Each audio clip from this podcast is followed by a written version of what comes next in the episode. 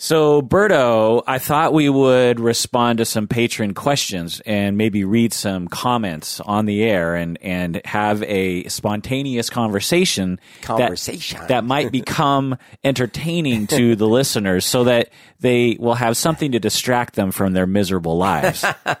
Well, if they uh, put on maybe the show and then they uh, draw a bath, is that how you say it? draw a bath? Yeah, With some uh, scented candles. Why is it draw a bath? I'm gonna draw a bath. like you don't you don't draw a, uh uh you know like if you if you filled your sink with water you wouldn't say I'm gonna draw the sink. I'm gonna draw the wa- the sink with water. what did Picasso say if he was drawing like a, a bath scene? It's it's also interesting certain phrases that kind of wig me out, like catch a movie. Like Oh, that, that, there he goes! Oh, I caught it. you know, what I mean? there's certain phrases that I just don't Right. y- that you wouldn't say. Oh, I'm gonna catch like a TV show, you Yeah. know, or I don't think you would. flick, flick her little mitts. Huh? you know. This is the Psychology in Seattle podcast. I'm your host, Dr. Kirk Honda. I am a therapist and a professor. My name is Humberto Castañeda, and I can't. I can't. Uh, and, uh, you know, this is such a funny moment that I forgot what I am or who I do. So I was on a forum for therapists today, and I saw a funny uh, comment or two that I thought I'd read.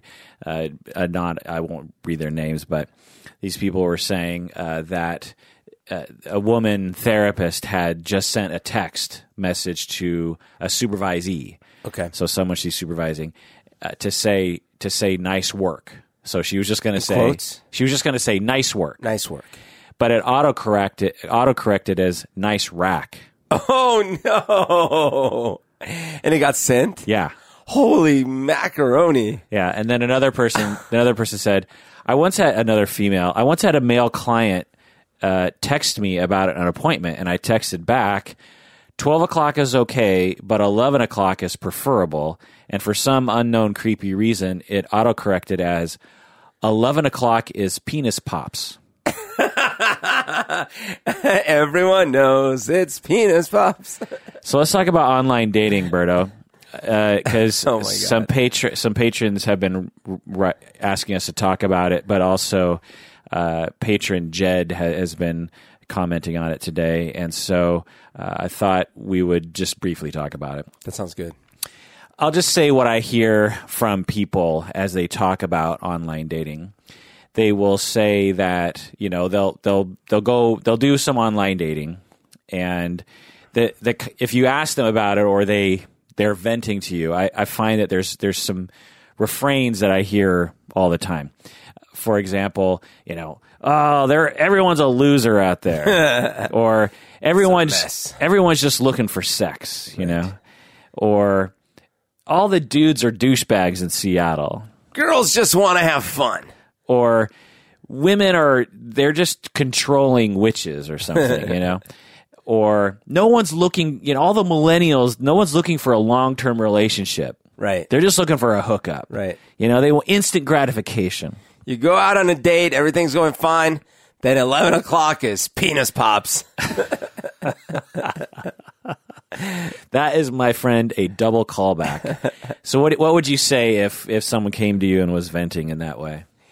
Well, um, I would say maybe try to steer them towards the positivity, which is look, for most of human history, your options were so limited when it came to dating. It was like, wake up, go outside, look around you, there's emptiness all around you. And then there's your sister. and there's your sister. And in the distance, you hear something that sounds sort of remotely like the opposite sex or maybe the same sex, whatever you might be into. And you're like, oh, maybe there's another human animal in the vicinity. Like you didn't have options or you had these arranged marriages or someone just invaded your town and now you're forced into whatever. Now we have these fantastical tools at our disposal. Yeah, I, I literally have a a like great great great great great great great grandmother that's confirmed as because I do a lot of genealogy. Yeah. who was an Irish girl mm-hmm. who was kidnapped by pirates and, oh! and brought to the United States. And then my great, great, great, great, great, great, great, great grandfather was an indentured servant in Virginia in wow. the the mid 1600s, basically kind of like a slave from yeah. from Britain. And he bought her for a couple bushels of tobacco, and that's how they got That's married. how they got together. Yeah. So you know you can have that. but what people would say is that and you can actually look up her on the on the internet. Her name is Honora O'Flynn, okay. like honor honor Honora honor O'Flynn. Um, and she's a little bit of a famous uh, person in in anyway, and and mathematically she she probably has like five thousand or or fifteen thousand great great great great great great Sure. great great great grand I'm also one of her yeah, great great You might, you might be. So, so it's not like, anyway. Uh, but what if they said to you, "Well, Humberto, that's all fine and good. In the past, people didn't have the attitudes they do today, where they're just, you know, they're just looking for hookups. They they have too many options. You know, these Right. these men." Eh, They just drop you, and you know there's there's twenty or more women on Tinder Right. that they can hook up with. What would you say to that? Well, I'll say a couple things. First of all, it is not like traditional methods, well, other than your enslavement story. Um, it's not like this removes the capability of meeting people in person, IRL. You, you can still go out to the restaurant or just go paint in some class that you take and you meet someone. These things can still happen. At the same time, it's not just like, well, men do this, well, women do this. Well, yeah, well, people are people, and and, and yes, uh, the same behaviors that you would probably encounter if you were out dating in clubs 20 years ago, you'll probably encounter them online. Some of them exacerbated and whatnot. What I'm saying is, I am sure there are many negatives that come with this, but there's also a lot of positives. Yeah. So you're trying to help people look on the positive Yeah. side, and and you don't necessarily agree that there's a problem because they'll they'll they'll say it's pointless to try Yeah. because there no one is looking for a long term relationship. Well, but I have firsthand knowledge of people that found long term relationships via online dating. Yeah. So it's like, now granted, that's, you know, maybe I am in the statistical minority of knowing people that did that, but, but uh, I just feel like it's, it's different if I had zero evidence. Like I've never heard of anyone that had uh, at least a reasonably long term relationship. No, but I've met many people that I've met. what would you say to know. someone that's like, well, I don't think you understand, Humberto. Like, I've gone out on 30, 40 dates, and they've all been completely like worthless guys or women that I've met. You Yeah. know, they they've just been, uh, you know, I, I don't know what to tell you. I got maybe there's one in a million, but like, Right. you know, I've gone out on so many over the past Okay, year. well, okay. So to that, I would say, well, it's time to change our strategy. You know, it, it doesn't mean that it can't work, or but but it, let's relook at what we're doing. What are you posting about yourself? How are these dates going? What are you saying? Are you and and is this different from the experiences you have when you meet people in person to start with and not online? Oh, I would, vic- I would dive under victim blaming. Victim, I would victim blame a little bit. No, no, it's not victim blaming. It's more like By the way, asterisk. I want to apologize for being too much of a dick last last week when we talked about this. I got hot and uh, took things a little too far. Well, I was also throwing parents under a fast moving bus. But listen, I, I'm just saying it's not so much victim blaming. It's more like, look, if what you're saying is that you've now had dozens of failed attempts, well, one of two things is true. Maybe this system, in fact, for you will never work. I tend to look at it more like, well, well, let's see what you're doing. Here, here's a different example. Uh, because I used to work in tech for a little bit because I maintained barista machines. You know, people would come to me with their barista machine problems. You know, hey, Berto, you, you work for that barista machine company. My barista machine is not working. What can you tell me? And so it, it was uh, very often that they would say, this never works for me. But if we concluded, okay, well then barista machines never work for anybody, that would be the wrong conclusion. So instead we'd say like, well, how are you using it?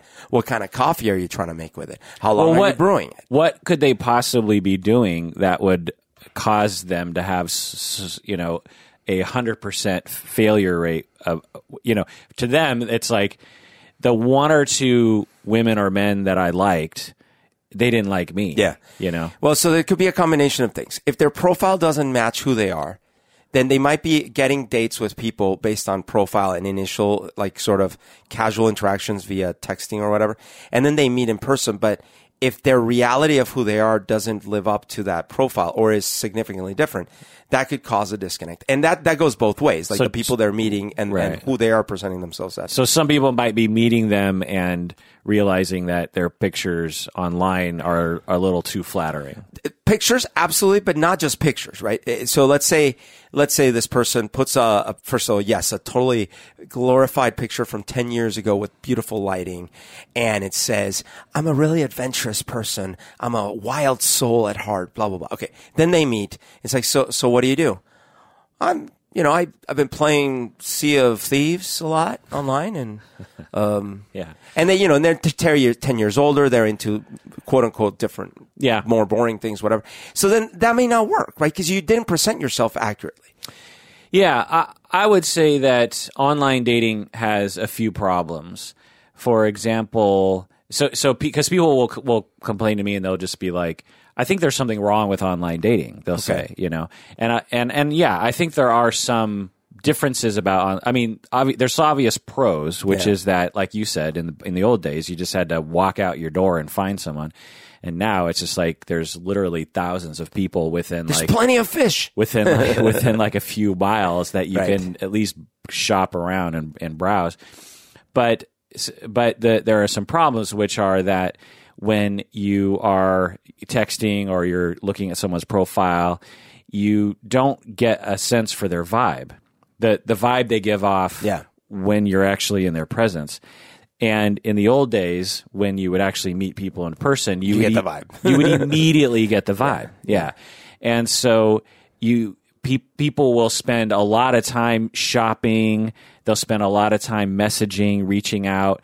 Only some will get back to them. You spend a lo- you spend a lot of time sort of cultivating the text and the email. You spend a lot of time like gearing up for the meeting. You finally meet, and then boom, that's when you actually get to see their vibe. So in reality, you haven't really met until that moment. That's fair.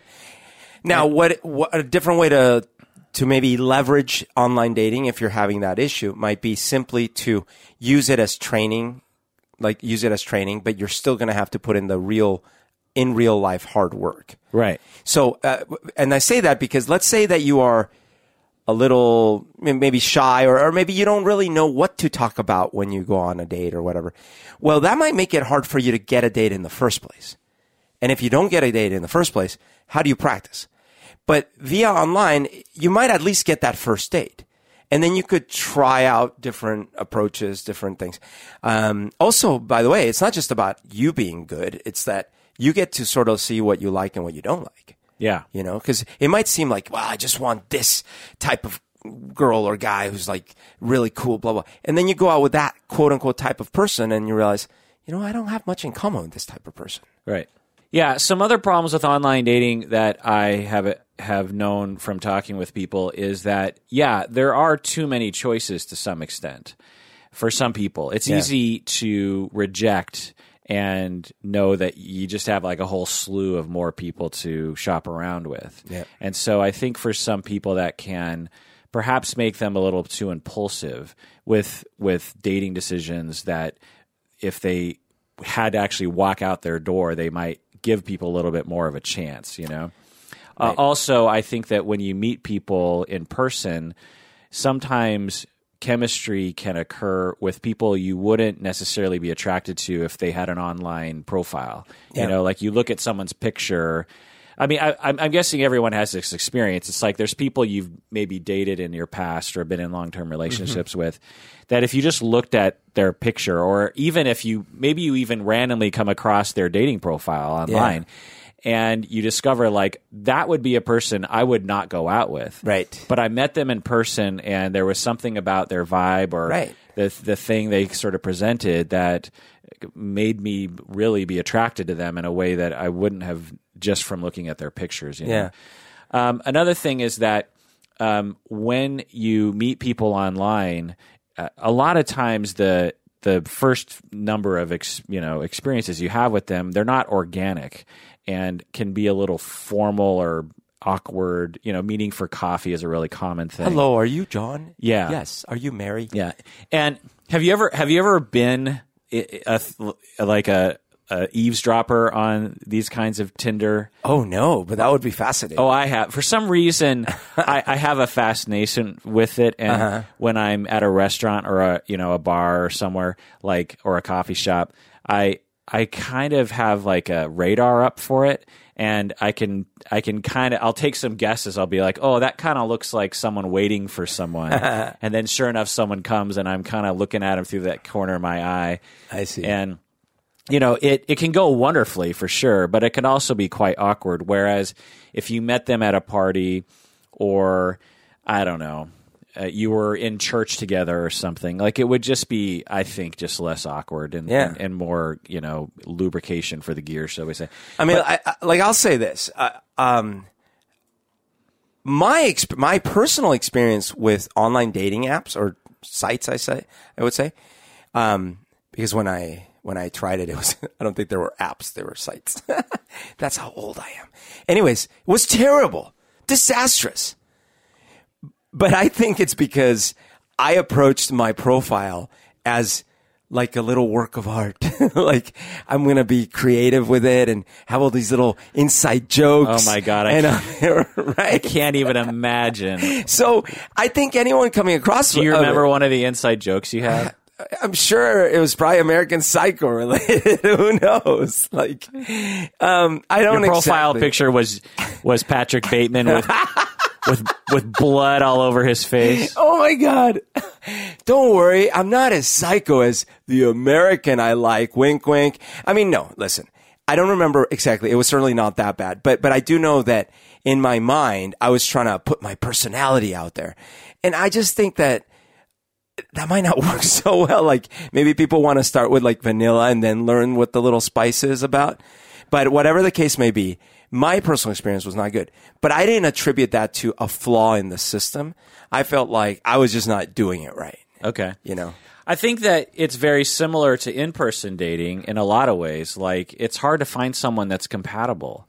It, you know, it's not like dating Right. dating problems are something new. Right. You know. Right. Well, it's, exactly. It's not like we say, look, this online dating thing has got to go. Luckily, I have great success when I walk out my door. Yeah. no, it's, it's, Yeah, luckily everyone in the 90s and the 80s and, Right. the, and the 70s, like, they had no problems with dating. it's called singles. Yeah. The movie is called Singles. Yeah, I mean, and the, you know, because the fact is, is that ninety nine point nine percent of relationships they end, bef- Yeah. you know, bef- before you die, right? Yeah. and that has never. That's always been the case, you know. Uh, you know, in in recent, you know, contemporary times, and it's just really, really hard to find someone that's compatible. And yeah, that that's going to be online too. Maybe Yeah. maybe a little more so because of the the how easy it is to to jump into another dating relationship online. Absolutely, because imagine this exercise. Imagine going to a, a party with, say, 200 people at it, uh, and you start hitting on all of them. Are you batting 200 for 200? Right. no. Right. And, and, and that's at a, at a party probably of people that have something in common with you. This is the Wild West when you're on the website and it's, you know, and then you're trying to bat what? What are you trying to bat? right. And rejection hurts. Yeah. Whether it's online dating or in person dating, it, it hurts to be dumped. Yeah. And it's also frustrating to to start relationships for a couple months only to find Yeah. that it didn't work out. And it takes time and energy and money, right. And blood, you get sweat, and tears. you get your hopes up and then they either dump you or you dump them or whatever. And so here's my advice. First is is to to take care of yourself. You need to pace yourself, you need to get support, you need to be, you know, you need to have people to vent to. It you know, it's akin to uh, trying to find a job. Both both dating and trying to find a job and and not finding a job are extremely destructive to one's self esteem and, and to one's ego. There's something about the process that just destroys our self worth. Oh yeah. And so you need to have a lot of people to vent and and to you know build you back up. But the main thing is, I think what you were getting to was to lower your expectations.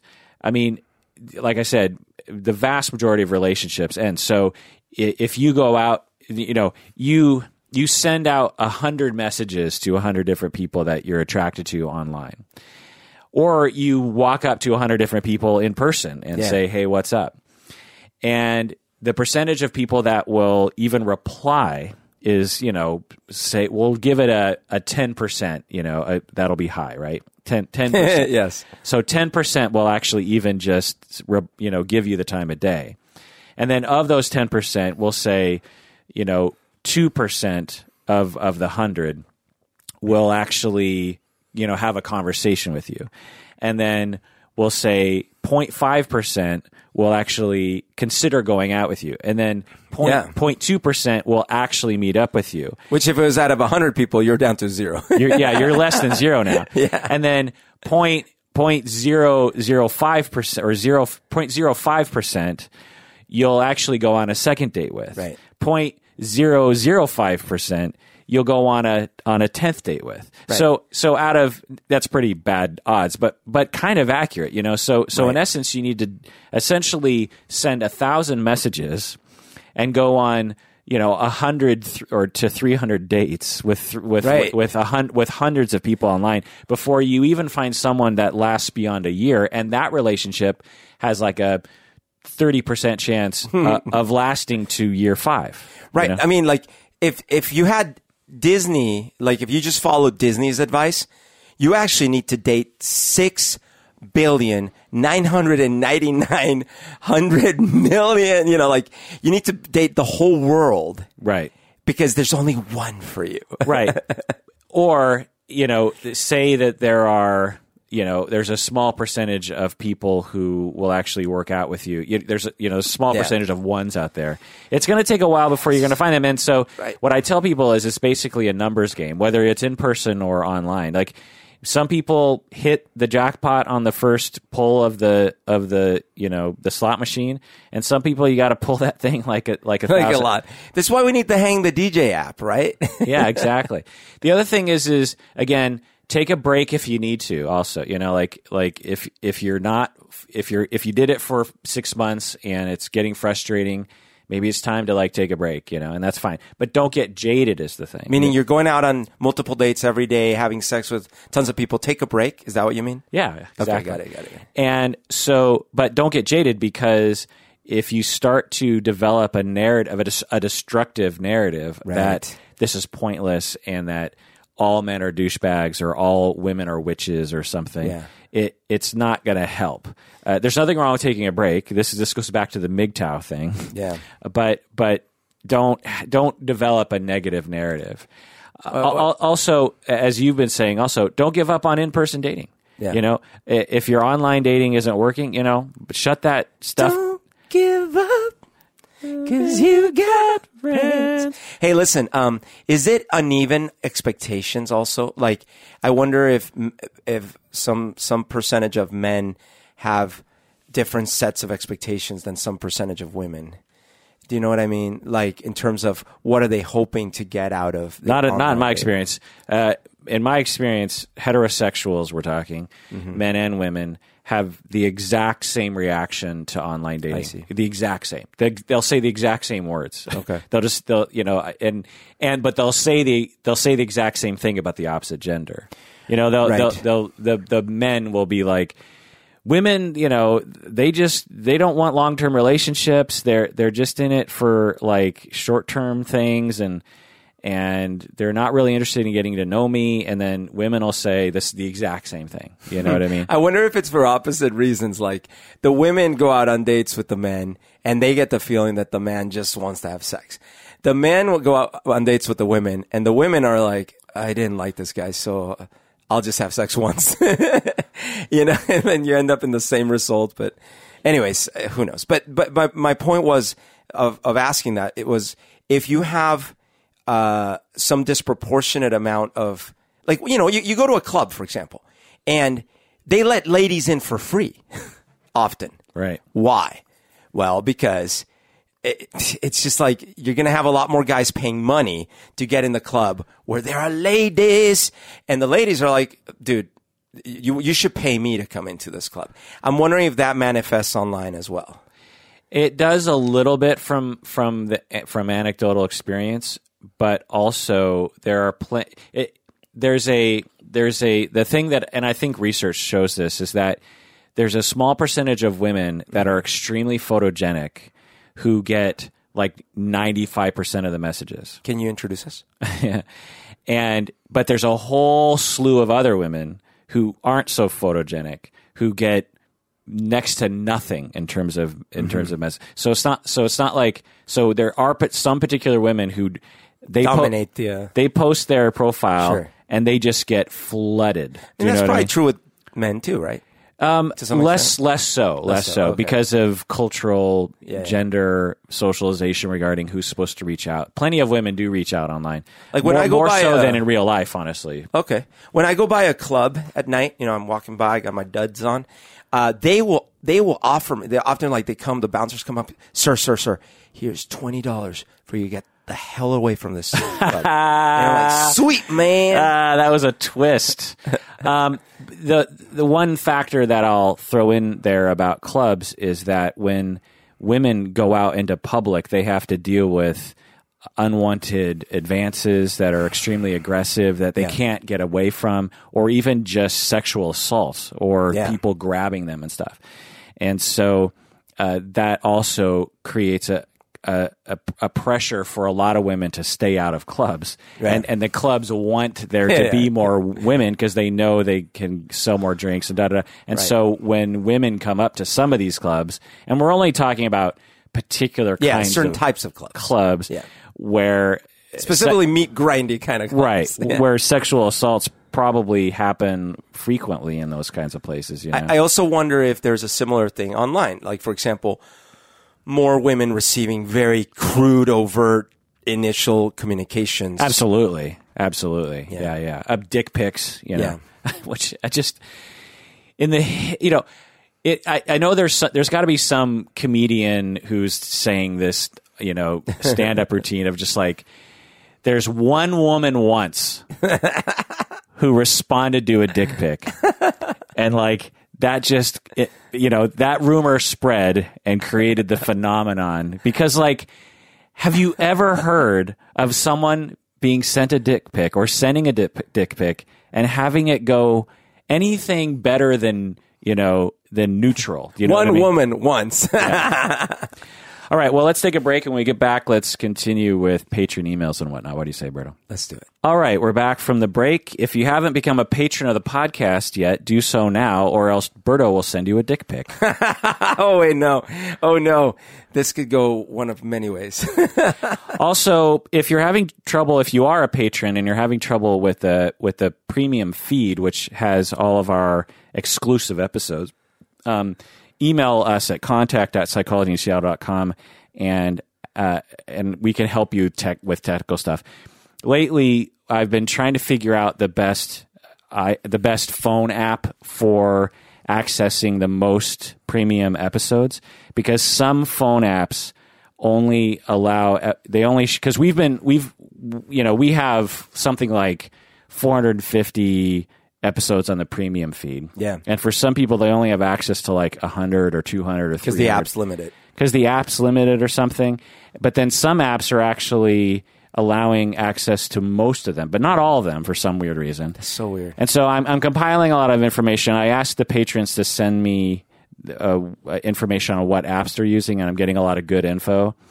Uh, incidentally, it seems like the iPhone podcast app, big surprise, is not Right. is not very good.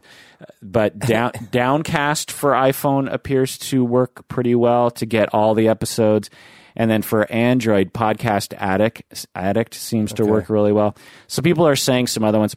The one you sent me, like Pir- pirate something. Uh, Or yeah, or was it pirate? uh, Uh, I don't know. We'll have to look it up. But Yeah.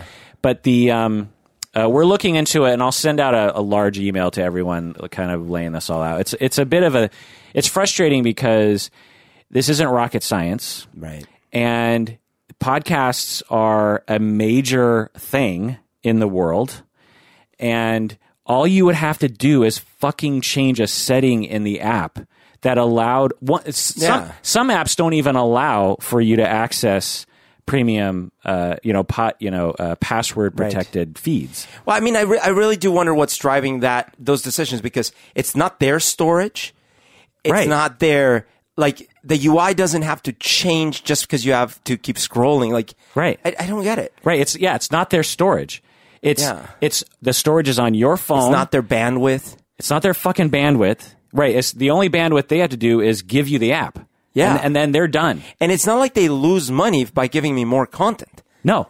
Right. Ugh. You, wi- there. It's it's some fucking stupid thing. It's like well, No one would want to listen to more than 300 hundred. 300 episodes or 200 episodes. Who like, would do that? Why would you want that? Like that's a couple just, of clowns talking about dick pics. I mean, come on. Yeah, I mean, I'd understand if there's some deep setting where it's like you go into the app and it's like allow allow like multiple, but like you can't. Is There- that like deep state? Deep there's no there's no there's no um you know option anyway. So By the way, do you realize you created a paradox because our patrons we have their contact information for. Our non-patrons we don't have their contact information for. So ironically, I can't live up to the threat you issued with our non-patrons because I don't have their contact info. So step one, become a patron. no no, no. I said if you become a patron.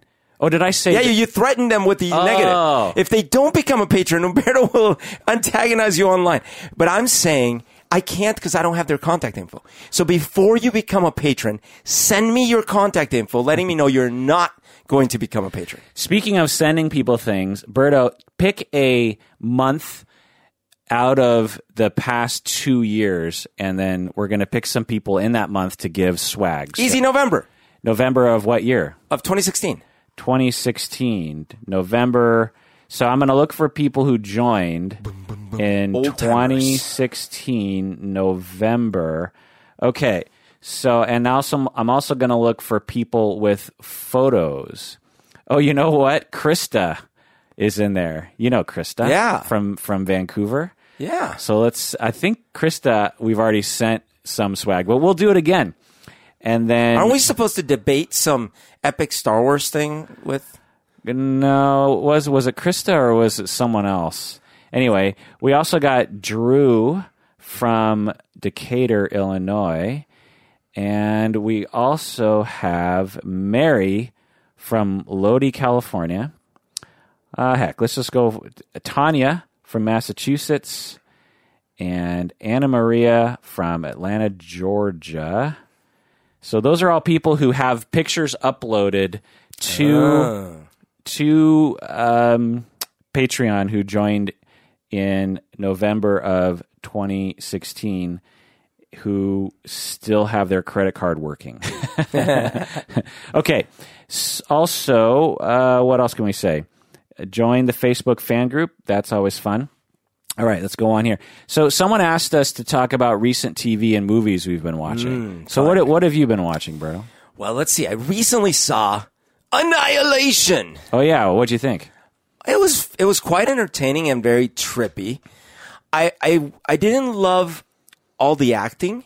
Yeah. Um, uh, many of the actors and actresses, I don't know if it's maybe just the direction of it, but it felt pretty wooden, pretty yeah. you know dry. Um, and and and as a result, I felt like the scenario presented to us that this thing is engulfing, potentially will be the end of the world and stuff. I didn't get as invested in that reality of like, that's what's happening. It didn't help that it was so enclosed. We just saw their situation. We didn't, but whatever. That, that, was sort of a feeling I had is that I didn't quite feel the weight of the situation. Putting that aside, the visuals were fantastic and creepy. You know, they had some really creepy, you know, spoiler alert, really combinations of organisms. Well, you don't. Have, well, that's not a spoil. I, that, they see that in the trailer. Yeah, well, the but don't don't spoil. Don't the spoil the ending. Okay. Um, so, anyways, it was really trippy and cool visuals. And I will say the topic is fascinating. What out of ten would you give it? I would probably give it a seven. I gave it an eight. I liked it better. Yeah. I liked it more than you did. I was so. I, it didn't make any sense to me. It made more sense to me than it did to you because we've talked about the Yeah. the, the higher. Actually, meaning. you had a really interesting analysis of it Yeah. that I that I thought was very insightful. which I guess I could say because it doesn't really spoil it, but and it might help if you watch this. Is that I think that so this this meteor lands on in the United States, and it's this strange meteor that like changes reality Yeah, essentially. it's got this field emanating from. It. Yeah, and it's and it's neither it's neither a villain or good. It's just it's It just is. like it's almost like an infection of some kind. Anyway, and so and it changes things, some good, some bad, and, and some neutral. And what I think the ending has to do with is that it also has an it also it absorbs things dna organisms but it, i think it also absorbs psychology Yeah. and so I think that's the whole point is that the ending of the movie is all about absorbing the character. The, there's three main characters. You have the psychologist, you have Natalie Portman, and you have Oscar Isaac. And each of them have something that they're struggling with. Right. And this meteor absorbs that, and some very strange things happen. And I think that that's that's an interesting take on it. Yeah. But I gave it an eight because as I was wa- I, I like going when when I walk out of a movie. Yeah. I want to feel a certain way. Mm-hmm. And I felt like an eight walking out of there because because I didn't really understand what I saw. Sure. I certainly thought the writing could have been a little tighter. I certainly thought that the acting could have been a little better, but that was a that was a kind of a that was a unique experience. Yeah, definitely. I mean, it had elements of like the thing and Alien, and it had it had Sure. a, it had a lot of elements of a lot of different movies that uh, I felt like it was sort of. And it's interesting. It's like the best movies of today can only echo previous movies. You know what I mean? Yeah. But anyway, I th- I walked out like affected by it, and, and th- there was a particular scene in the middle, couple scenes, couple creepy scenes in the middle, where I actually had to look away from the screen because it was freaking me out so Yeah. much. You know, it was just like I know what part you're talking about. it was just like the way the music was and the, the yeah the way it's shot and Yeah. the way the faces look and and it just was so disturbing but not in a horror movie kind of way and then there's all these interesting kind of nuance and, and some people are criticizing it because they wanted more action but i'm thinking like if you want an action movie watch the expendables like Yeah. th- this is supposed to be this is supposed to be something different or Predator. I also really liked that it was all women, and they didn't really talk about that very much. Right. They talked about it a little bit. It's like, well, we've had a lot of men go in, so now Yeah. we're going to try women. But they just sort of glanced over it, and it, it, almost seemed like, well, it just happens to be that there's all women going Yeah. in. You It wasn't like now it's the women's turn. because ovaries work better. You know, like, Now, uh, part of the issue that I, part of the reason I rank it a little lower is that I had um, nerdy problems with part of it. For example, when they first get get a, um, when they're first about to go into the field, Yeah. the the the weird field, the shimmer. the shimmer. I'm sitting there going, like, yeah, yeah. Please tell me you tried all the combinations of Right. one centimeter, two centimeters, three centimeters, with a rope, with a thing, with everything. And like, since they didn't indicate that they had gone through all those tests, I was sort of sitting there, st- like stewing my Yeah. my juices a little bit, going like, yeah, God there were, damn it. Yeah, there were a lot of things like they had said that no one had ever come out. Yeah. and I'm like, at some point they were they were they were barely inside. Yeah. and I'm like, Did you try just that? Like t- toe in, toe out. Did right, you try that? Right. Yeah. like you didn't try that. Yeah. Um, also, when they're inside, electronics work. Right. Even radios. Yeah. they're they're a little jumbled up, but Yeah. like their video cameras work and and other things, and it's like, so why wouldn't why wouldn't you send even like a uh, like just someone walks in, films around a little bit, comes out. Like you've had nothing has come out. Yeah. That just seemed they should have like qualified that a little bit. Like some people have gone in like a mile, Right, right, right. Exactly. but no one's ever gone Yeah. to the source, which is what and that actually that would have been a simple scene. It could have in fact been written just like that. You mean not at all? It's like, well, no, of course, like they've gone in and out, but we mean like Deep. past the point. We don't, yeah, something like that. So other things that I've been watching are High Maintenance. Have you seen this? It was a web TV Oh, I, show. I, it's a HBO thing, right? it's HBO now, but it used to be a Is it a pun? Like he's a maintenance person and he's high all the time? No, he's a drug dealer. Okay. but it's a it takes place in, in he's a pot dealer, and he it takes place in Brooklyn. But I love this show. Uh, Okay. It is it is wonderful. I I remember when it was a web sh- series Mm-hmm. on Vimeo, and it's every episode is is its own little unit, so you don't have to watch you know the whole thing. You can you can watch any episode. There's probably a total of, including the web series, probably a total of like 40 episodes or something. Is it like a mother struggling to make ends meet and she needs to sell weed? No, it's it's not a comedy, although it can be funny. Each the way I describe it is each episode. It's almost kind of like Black Mirror in a sense, and Oh, okay. and that each, but it's not a mystery. But it's still tied together. It- yeah, because there's one because there's one weed dealer. So essentially, it weaves in and out of people's lives, and the the writing and the directing is so real and visceral and unique, but interesting and funny. Like that, like for example, there's this one episode in the web series about this guy who is uh, he's he's dating and he meets this girl and things are going well and then and then late in the day he's like oh i'm sorry i have to do this thing i'm i'm on this regimen where i'm on this super health kind of regimen and she's like well what do you mean he's like well i need to take I, I don't sleep at night. I take these these twenty minute naps every Oh, the polyphasic. every polyphasic yeah sleep. every two hours or something Yeah. and and she's like okay that's kind of weird and then like that kind of diverges away and then we follow him as he leaves her place and then he's like eh, uh, walking down the street and he's like oh shit i have to for a nap. time for a nap and he just lays down in an alley and he's like super buff and he's like super into like health and everything and then the girl we see the girl go off and she starts texting with some guys like yeah, i just i just dated this guy but like essentially it's just the the weed part of it is just an excuse to tell stories about people. I see. Like it has It's a gateway, if you will. it it almost has nothing to do with marijuana. Like Okay. there there's almost it's it's mostly about people's lives and it gives you an excuse essentially because he always he does house calls the the weed dealer Uh-huh. and he goes into their house and he interacts with these people and it's just wow, I gotta watch this. It's it's really entertaining. I, I find it I find it to be just delightful and interesting and like it can be very moving sometimes, very touching. You know, like someone will be terminal cancer and, Yeah. and they'll get the weed and then we'll go into their life a little bit. It it almost seems like every episode is created by a different writer director. Wow. But it's not. it's a clever idea. yeah. I've uh, recently watched Hamilton. Okay. That counts ish, Yeah. right? What do you think? Oh, it was actually surprisingly, it totally lived up to the incredible hype. How much were the tickets? It was way too much. Like I, I had to, uh, I had to lose a rib. no, seriously, it was so much money. But, um, but the Do you want to share? No, no, no. You don't wanna I'm embarrassed. I'm embarrassed for how much I paid.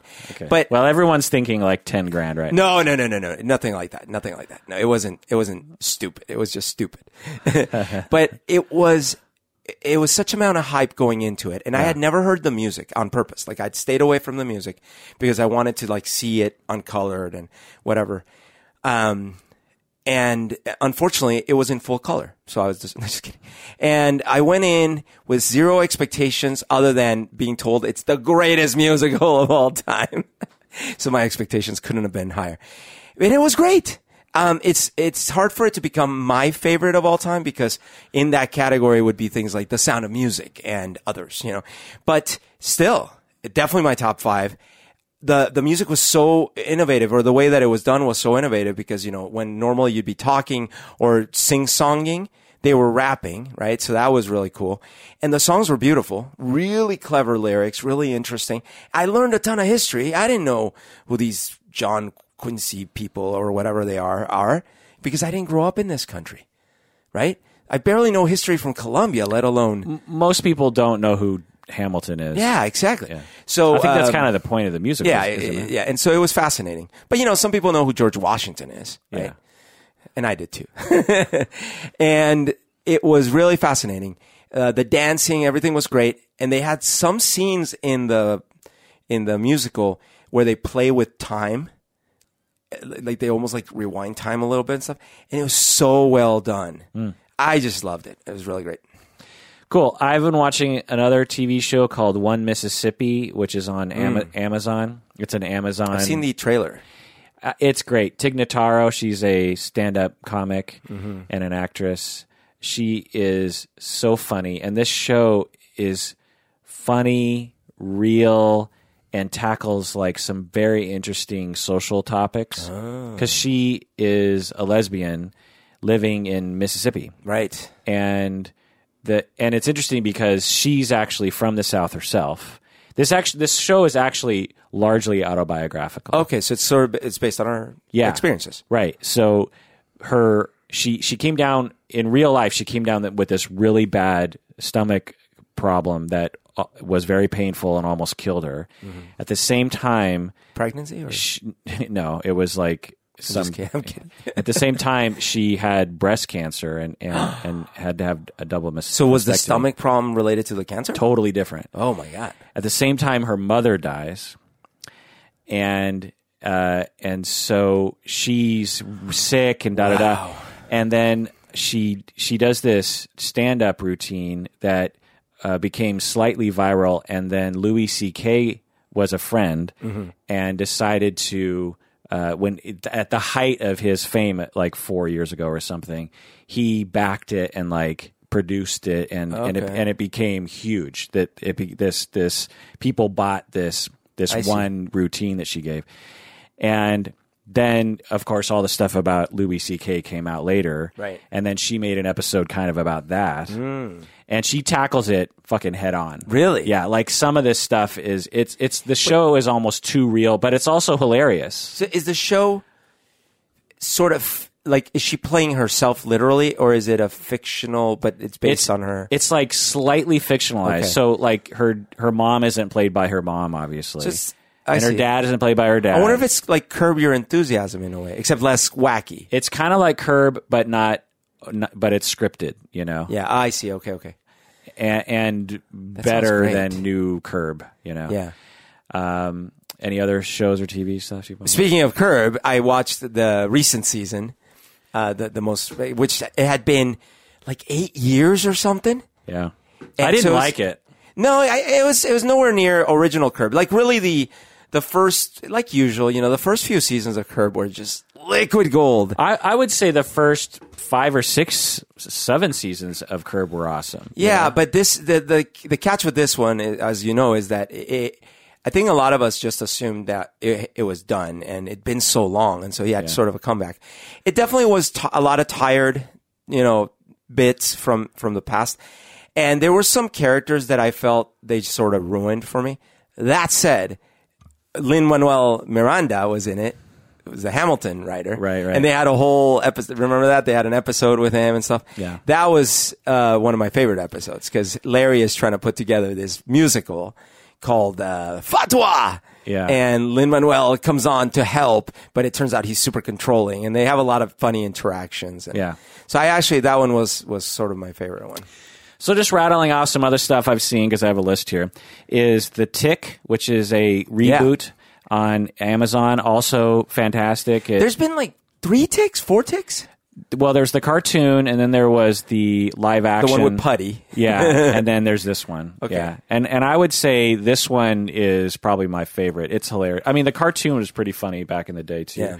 But this is pretty good. It's it to me. The Tick is better than the Marvel movies. It's like you know because it, it it's funny, but it's touching, and the characters are so rich, and the story arcs are interesting, and like you actually know it Really? but- and but the the special effects are crap. Yeah. You know what I mean? You can really tell. it looks like a '90s sort of Sure. special effects team. Yeah. But it's like I don't care because I love the story. Anyway, Oh, I gotta check it out. uh, I saw Jumanji the movie. okay, was that good? Yeah, I gave it a six. Okay. uh, it's it's funny. It's not amazing. It's, Jack it- Black, The Rock. yeah, it's got a good and um, what's his face, uh, Kevin Hart. Oh yeah, yeah. Um, and Game Night saw that with uh, it's got uh, Jason Bateman and Rachel McAdams. Whoa, what's that one? Uh, it's it's it's it's about the this game night where well I won't spoil it, but anyway, I gave it a five out of ten. It's fun. It it wasn't great, but it wasn't terrible. Is it like a romantic comedy? No, it's like a wacky comedy adventure, essentially. Kind of like I see. Anyway, uh, Tomb. I rewatched Tombstone Oh, that's one of my favorites, man. So, have you watched it recently? Yeah, I know what you're saying, but yes, and I still love it. I, I back in the day, 1993, gave this probably like a nine out of ten. it's not a nine movie. I, I gave it. I downgraded it to a five. Well, I mean, I understand why you're saying that. There's some really cheesy parts. Some of the, yeah, like there are scenes. Part of the, the, the problem is that the way they cut it ended up making some scenes not make sense at all. Well, that didn't really bother me. Most of it was just like how cheesy it was, and like how the, good guys are so awesome. But that's the, dude, I'm your Huckleberry. Oh, it's so good. I will say, look, there are some parts of it absolutely cheesy, but Ringo was awesome. Um, uh, what's it? Val Kilmer was awesome. Yeah, th- yeah. And, and dude, like, are you gonna just stand there and bleed? Slap! Throw down, boy! I mean, like, what an amazing scene. Yeah, uh, you know, but there, it just, I don't know. It's a star-studded cast, though. It's Yeah. interesting, like when you when you see the amount of stars in this movie. It's so star-studded that, what's the name of the actor with the big mustache? Sam, uh, what, Sam Elliott. Elliot. It's so star-studded that the opening overdub narr- narration, I thought that was Sam Elliott doing it. It's not even him. It's uh, the other, the super famous uh, actor with the deep voice like that. Um, oh, I forget his name. Someone but, else. it- but but it's a huge huge star from like the 50s and stuff like that. They they had so many stars in this movie. Yeah, saw Black Panther. Oh yeah, me me too. What out of ten would you give it? Okay, Black Panther, I would give a seven as well. yeah, I gave it a seven. Yeah. I, I some people give it a ten, and I've and I've, I've talked with people about it, and I get it. On particularly black people that black friend. Hey, I have black friends. oh yeah, yeah, yeah. Some of my best friends are black. No, seriously, I've talked with black people, and I get it because like if if this was like Yellow Panther and it was like Asian, Yellow. Oh my god. if it was Asian Panther, Taco Panther. like if if it was Yellow Panther, honestly, like I and and you had all the same like it was Yeah. super like Aztec legends, and for for me, I'm talking about for me. Yeah, Even right. though I'm not from Mexico. Right. We, well, we found out that you're like entirely Spanish, by Yeah. the way. Oh, Yeah. oh, Jesus. Okay, fine. So, uh, more. Uh, what would that be? Moors invading, and my Spaniard descendants are defending. us. Yeah. But anyway, like when I see movies that ha- like Mulan, Ancestors. like Mulan. Let me just tell you about Mulan. Yeah. That would have that was like 98 ish or something, 97. Right.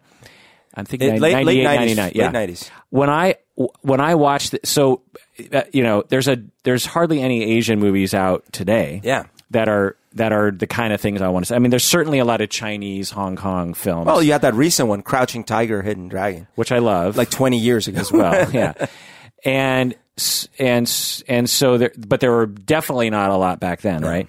And so Mulan is a great movie. It's a Disney movie. It has Yeah. all the all the swells. It was amazing. One of, one of the better ones, for Yeah, sure. I was crying like fifty percent of the time while watching that movie. Oh. like like just little things would happen Yeah. between the daughter and the father or something that touched on something deep in me. You know what I mean? And you know. I, I can watch. I, I I saw Lion King for the very first time. For example, I've never seen. Can you believe that? I've never seen Lion King. Oh, what? Yeah. But so when did you see it? Just last week. No. Yeah. Well, because Wow. in the '90s, I didn't have cable. I was Sure. I was twenty something, and uh, you know, And Disney didn't call you to a movie theater. why would I go to a movie theater to see The Lion King? On You a know? date or something. I don't know. But but anyway, so Mulan, it touched something deep in me. Yeah. Even though it's got some problems with it, you know, Sure. ethnicity wise, but. But and I'm not even Chinese. I'm, I'm Japanese. So, but Yeah. there's something about that that like I when I when I discovered uh, Chow Yun Fat in Mm-hmm. the in the John Woo movies, similar kind of thing. Hong Kong movies, Yeah. not really my culture, but close enough that I just consumed John Woo and Chow Yun Fat, and it and it t- it touches something deep inside of me. So if I was a black person A black kid, for example. and I was watching Black Panther, Yeah. like I can just because it's a great movie, Yeah. and I can just imagine it touching something deep in me. I, I definitely understand that. And I will say that I, I am, of course, very happy it got made, very happy it, it was so successful. And it was an entertaining movie for sure. My problems with it were all the same problems, by the way, that I would have with a Justice League or a Batman v Superman or any of these movies that some people decide to trash into the garbage, but they somehow ignore all the same problems. Things like, you know, you know, the scenes where you're having this big combat moment, right? And he, everyone's upset at this guy for showing up and challenging the Black Panther. But it's totally within the rules. They were just having the same kind of combat just a minute ago. And now everyone's against him because he beat the Black Panther fair and fucking square. You know, stuff like that was bothering me. There were other things like where th- they didn't come, they had little Three's Companies moments where the bad guy shows up. By the way, spoiler alert. The bad guy shows up and he's like, ha, I brought you the, the guy that, that the Black Panther failed to catch. But the Black Panther doesn't say, wait, wait, we had caught him and he's the one who broke in and stole him. Like they don't have these conversations and it was annoying me, right? Cause that's one of those like, well, Mr. Roper said that, yeah, like I don't need to like be talked down to like this. The thing, the thing that I didn't like about, I, I, I loved it. I thought it was totally entertaining. It's you know, uh, it's a it's a fun movie. It's you know, it's a. I gave it a seven out of ten. That that means I really liked it. But the problems that I had with it are again the problems I had with all these movies, which apparently really works because everyone loves these movies. Is that they always have something that essentially is just magic. They they had that uh, unobtainium or whatever. that, that whatever. Well, that one is, but that one is not a new thing for the movie. You're just upset that that's in the comics in the first place. right, Vibranium. right, exactly. So it's it's in the comics, Yeah. and that's why I could never really get into some of the comics as well, where you just like Thor, for example, is just like I don't understand what his powers are, or or Wonder Woman, for example, And they're not consistent, for example. and I I just don't get it. I'm like, so it, can anyone hurt Wonder Woman? Because like, Yeah. and I've looked it up, and you can't. You can't. she's indestructible. Thor. Thor is indestructible. Uh, the Hulk is indestructible. They these are creatures. They're Yeah. they live forever and they can't be hurt. Yeah. So why do they even fight? Do you know what I mean? Like I don't get it. Like what what's It's the same with Superman. You know? yeah, and and, and t- that's why that's why Batman at least has some Yeah. believability. Or So Ant, you have a- Man, Ant Man, but even Ant Man is starting to get a little. out You of have you have issues with some of the core fundamentals. yeah. It's just like like with Star Wars, for example. Uh, you know, Luke can die. You can you, if you shoot him with a Yeah. blaster in the head, he dies. I I I excuse all that only because I I mean I I don't disagree with you that that is unfortunately annoying, but I I, I discount that because it's not the movie's fault. They're just following the the lore. But stuff like in one second, this whole armada of Rhino people are attacking everyone else and trying to kill them. A second later. Oh, that's right. I'm married to this important person. I should probably stop this. And then all of a sudden, everyone's fine. There's stuff like that. By the way, I wouldn't be anywhere near as annoyed about any of this if these other people wouldn't get so annoyed about stuff like Justice League. So part of it is I've sour grapes because I'm sitting here like this movie, just like all superhero movies, have plenty of silliness and contrived plots and things where you're like, but why would they do it that way? But it's okay because it's fun.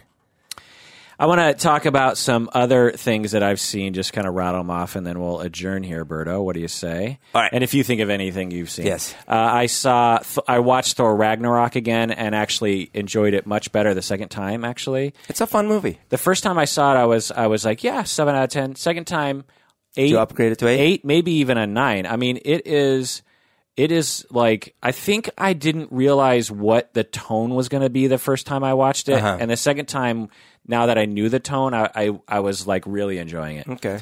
Uh, I watched Detroit, the movie from last year that was based on the 1967 Detroit riots, Kathryn Bigelow's movie with John Boyega. Uh, I there were certain parts of it that I thought were amazing, and other parts of it that I thought were not. I gave it a four out of ten because they, it was a movie that could have really explained the issue of race in America and why all that stuff happened, but they basically just reduced the entire event to kind of one slice of it, and it didn't really. It it was such an opportunity for Kathryn Bigelow to tell a story that needs to be told in a very important way, and ninety percent of the story was sort of excluded Yeah. and it didn't really paint anyone. And and you could even say, in some ways, the movie was offensive to black people in some ways. You know, it, Yeah. it, it looked at from certain angles. But anyway, By by the way, uh, Thor is another one where yes, I very much enjoyed it. Thor. Okay, let's take the Hulk. Do you, do you realize that the Hulk, because of his incredible healing capabilities, he could grab and let's not forget his incredible strength. He could grab that little little thing they stuck in him, that little control thing. Right. He could rip it out in less than a second, Yeah. and he would be healed nearly instantaneously. Yeah. In fact, he'd be stronger because when he's actually He hurt, gets angry. He well, he even gets he even gets stronger Right. and bigger. And then Thor is the god of fucking thunder. Yeah. And they're electrocuting him into submission. Yeah. Now, they, they could have explained this. They could have said that these are pieces of Infinity Stone power or whatever the hell. No explanation, nothing. So, again, I wouldn't care. It's a superhero movie. Relax. Let's just have fun. But don't come to my doorstep arguing about the other movies. Justice League. Yes. I saw 9/11 with it has Charlie Sheen in it and Whoopi Goldberg. It came out last year. 9 11. It's called 9/11. It's called 9 11. Yeah. What's And it, about? 9 11? It's about a, a quote unquote true story it, of these people trapped in an elevator in one of the towers. Whoa. But is this a serious movie? Like a. Yeah, very serious Oh, movie. okay. It is one of the worst movies I've ever seen in my life. Jeez. I gave it a one out of ten. It is so bad. Charlie Sheen's character is like, it's written in this way that makes him like this. It's it's almost like Charlie Sheen was like, I want a movie that makes me look super awesome, Uh-huh. and I don't care what you have to do to the script to make me look super awesome. And it's it's almost like a parody if you watch it. Like I you everyone out there watch 9/11 with Charlie Sheen. Just imagine Charlie Sheen in a movie What year did this come out in? last year. Oh my God. and Whoopi Goldberg What? and Luis Guzman. Oh my God. Uh, it is it is laughable how terrible this movie is. Um, I watched a TV show, The Alienist. Oh, I heard that's good. Is it? Is it Uh, interesting? it's okay. Isn't it about like a ser- hunting serial killers? Yeah, it's like Dexter, but instead Oh. of modern times, you're in the 20s and it's a psychiatrist. No, I, I remember now when we did our our our podcast party Yeah. thing.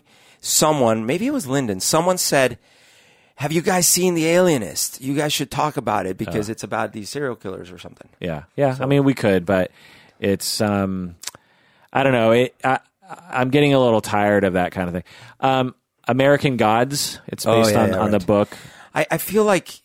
Have you read the book? No, Wait, did you? I- no, I, I've I've been meaning to read the book for almost twenty years, and I kept telling myself I should read the book before I watch the show, but I'm twenty years late. I think you should because when I started watching it, the the way that the show is set up, I had really no idea what was happening until like I think there's like 12 episodes or something. I didn't really know what was happening until like episode like 10 or something. Neil Gaiman is one of my favorite writers Yeah. uh, of graphic novel stuff, and so if not the best, but It, it is a very well made. I gave it a six out of ten. It's a very well made show. The special effects are really interesting. The cinematography is interesting. It's a very Neil Gaiman-y kind of dialogue, you know. Yeah. And the characters are interesting, but I don't. The story is so empty to me. Like it doesn't have. It, it's it's very like you don't know what's happening. This is a mystery, and everyone's so crazy. And it's like, okay, that gets a little old after a while. You know, like when are you going to get to the plot? you know they did a series called uh, Preacher. Did you see that one? no. It was based on a graphic novel called Preacher, and uh, I liked the graphic novel quite a bit. Well, w- you gave me hundred bullets. Oh, right, yes. So you remember that? It was a similar kind of thing Yeah. where it's like really interesting scenes Right. and really interesting like little stories. Yeah. But the overall story was too confusing or too convoluted or no one was really manning the helm. Yeah. And it just kind of I just lost interest in it because I'm just like I don't I don't it started out interesting but and there's some interesting points but I don't really get how everything fits Ties together. yeah. So anyway, uh, I watched the the third season of Fargo. Love this show. Uh, ten out of ten. It's one of my favorite TV shows of all time. Love that show. Wow. Uh, watched the second season of The Crown. Love that show. Ten out of ten. The Crown. I never cared about Man. royals before, but the have you seen The Crown? No, no. So good, man. Like it. It's historical one, Yeah. and it's not cheesy at all. Like they, And I, I listened to a Fresh Air episode with the writer creator, and he is like a legit kind of. He's really trying to stay true to the story. Wow. But he's also knowing that he doesn't necessarily know the story, so he doesn't he doesn't necessarily fill in the gaps. Do you know what I mean? Like he doesn't just fill it in with nonsense. He just kind of keeps it subtle. You know. Anyway, I, I recently watched a two-hour special on YouTube. Yeah. uh, I, it must have been shown on TV at some point. I don't remember one of those history channels or something, but it was all about um, how we don't understand. Uh, and I know you've heard this, but how we don't understand how the pyramids were built. yeah. And there's all these theories and there's all these things, but they, they presented all this evidence how there's so many things that do not add up. They don't make sense. And it's fascinating. Things like the perfection of the cuts, things like the mathematical ratios of everything, things like the, the relationships to, to, uh, cosmological numbers that there's no way we would have thought that 3,000 years or 5,000 years ago they would have known and all these things. It's so fascinating. Yeah. Mind blowing. I've I've I've gone down s- similar pyramid rabbit holes on YouTube and found that I love watching the the graphics, you know, the Yeah. the cartoon recreations of how they might have made because they Right. they they just don't know. Yeah. But they have different theories as to how they made Right. it. They some people think they used actual like buoyancy to like get the um, the rocks up Right. up the thing. There's like a there's like a way you could do that. And the bottom line is is that we completely underestimate the technological and and scientific knowledge of people in the past. Well, and- because and- we just right. have this idea in our head, like, well, they're all idiots back then because you know da da da da, but they weren't. Right, and and part of it is uh, be, one of the things they were talking about is since there is no description in all the drawings and, and hieroglyphs of how any of this stuff was done. One of the theories that is not very popular, but it is there, is that it wasn't actually built by the the Egyptians we know of, but it was built before that time, and that sort of the way it was done was sort of lost to history and that the Egyptians we know about definitely lived there, used it to put stuff and do stuff, but they didn't build it, and yet they built other more recent temples, that, and that, that the craftsmanship is very different and all these things. Right. So that's fascinating too. Yeah, well, regardless, the culture of people who built that uh, have been lost to history. Yeah. yeah. Uh, I I finally watched Forbidden Planet from 1956 Oh, wow! uh, with Leslie Nielsen, Right. and I gave it a seven out of ten. I mean, I thought, okay, let's watch this, you know, old ass movie that's like you know Flash Gordon or something. Yeah. but it's actually like entertaining. But why do I feel like the only way that I've seen that was as part of MST3K? It, they might have done it, but it's actually pretty good. Like it, I mean, 1956. Yeah. I mean, just think about that. Yeah. 1956. Right. And it is, it's a, it's an, it still holds up. I mean, Okay. you know, the effects, but you know, the effects are kind of interesting. But the story, but the story is interesting. And, and the, the interesting thing to me is that it, was the basis of all science fiction after that. Like, Mm-hmm. Yeah. so you can tell so much about the science fiction that we have been watching for the past 40 years. Sure. Like Star Trek comes right out of this yeah, thing. yeah, yeah, yeah. And and several other things. No, I do. I mean, I remember liking it as a kid. I, I probably only seen it once, maybe twice. Like that's what I, I feel like I saw it as a kid, but then later I I feel like I saw it in Mystery Science Theater, but maybe I'm wrong about that. It's also really interesting because at the time it was commonplace to be in the military if you were a man, right? World War II, Mm-hmm. Right. Korea. And so there's a lot of military themes to, Mm. to the crew. You know what I mean? It, because it, to, to, I think to the audience back then, it's like, well, obviously they'd be like a, like a submarine crew. And like that- you can relate to this kind of thing. right. And I mean, Star Trek had that same vibe. Remember, we talked about how the original Star Trek had a much more uh, in underwater, but like claustrophobic feel to it. Whereas the more modern, the next generation was like these open bridges, very well lit, all these things. I also rewatched The Beastmaster from 1980. Oh yeah, with um, what's his name? Uh, Marc Singer. Marc Singer, who was in V the Final Battle. You know, when I was a kid, I I liked this movie. I remember like you know catching it, every, catching it every now and then, and liking it. Uh, it's a terrible movie. It's terrible. I gave it a one out of ten. Honestly, I didn't like it as a kid. but Uh, I mean, I no, that's not a, the fair. I, I enjoyed it as a kid, but I remember thinking it's not a good movie. But, but I it but it is it is fascinating how weird it is. It's actually kind of weird. The villain is weird. Mm-hmm. Like it's the the the director writer definitely took some interesting choices. Uh, rewatch Crocodile Dundee. Oh, that's not a knife. Paul Hogan. I loved this movie when I was when I was fifteen. It is terrible. It is Have you terrible. have you rewatched Romancing the Stone recently? I have, and similar thing. I mean, I Romancing feel the- Romancing the Stone is a better movie. definitely holds up better than Crocodile Dundee, but not nearly the way I, I. I watched Romancing the Stone. Me and my friend Eric, we watched that movie probably like fifty times. It was so fun. Yeah. Now here's the thing: in Colombia, we had a love hate relationship with that movie because you know Oh. it takes place in quote unquote Yeah. Colombia, but we're like, a they're all speaking with Mexican accents. B that's not Colombia, you know, Right, like yeah. they they were filming in like Right. Mexico or somewhere or, or L.A. Who knows? All right, well, that does it for that rambling episode of Psychology in Seattle. Thanks for joining us out there. Let us know what you think. If you want, you can email us at contact at psychologyinseattle.com. That's contact at psychologyinseattle.com.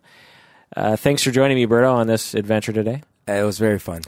Please take care of yourself because You deserve it.